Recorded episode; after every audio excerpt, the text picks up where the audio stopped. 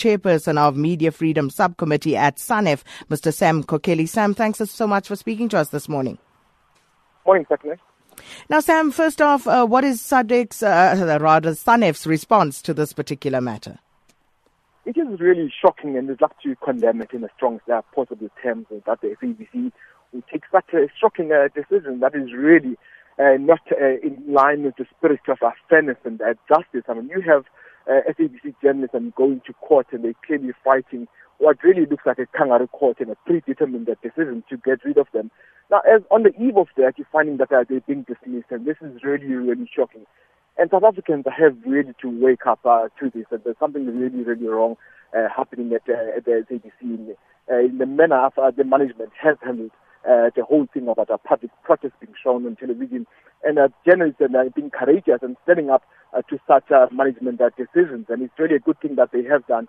And they really do deserve uh, our support as a, a public, and because uh, they're really looking for the public good uh, and in the public uh, interest. And the decisions of the SABC around this have been uh, shocking, and they're totally against the spirit of democracy and justice.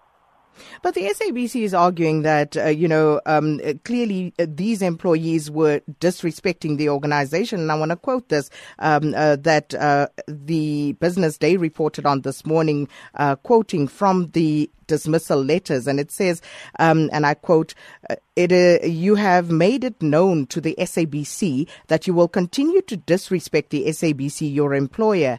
It has now become clear to the SABC that you have no intention to refrain from uh, your conduct of undermining the SABC and the authority of its management. Uh, your continued acts have become intolerable. Your employment with the SABC is thus terminated with immediate effect. Um, that, unquote, is part of what the letter states? I mean, any journalist worth their salt has to disrespect and challenge uh, such decisions. Decisions uh, by uh, leadership that is not legitimate, a leadership that shouldn't even be there.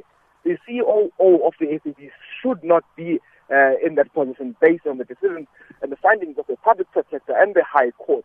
So the SABC itself is in violation of the number of laws and also the decisions of ICASA. So any journalist worth their salt should be challenging uh, such decisions. I don't think these journalists are in violation of any such uh, law and regulations at the SABC. If anything, it is the SABC that is flouting all these principles. Well, uh, Sam Mkokeli, thank you so much for your reaction there. And uh, he is the chairperson of the Media Freedom Subcommittee at SANEF, Sam Mkokeli.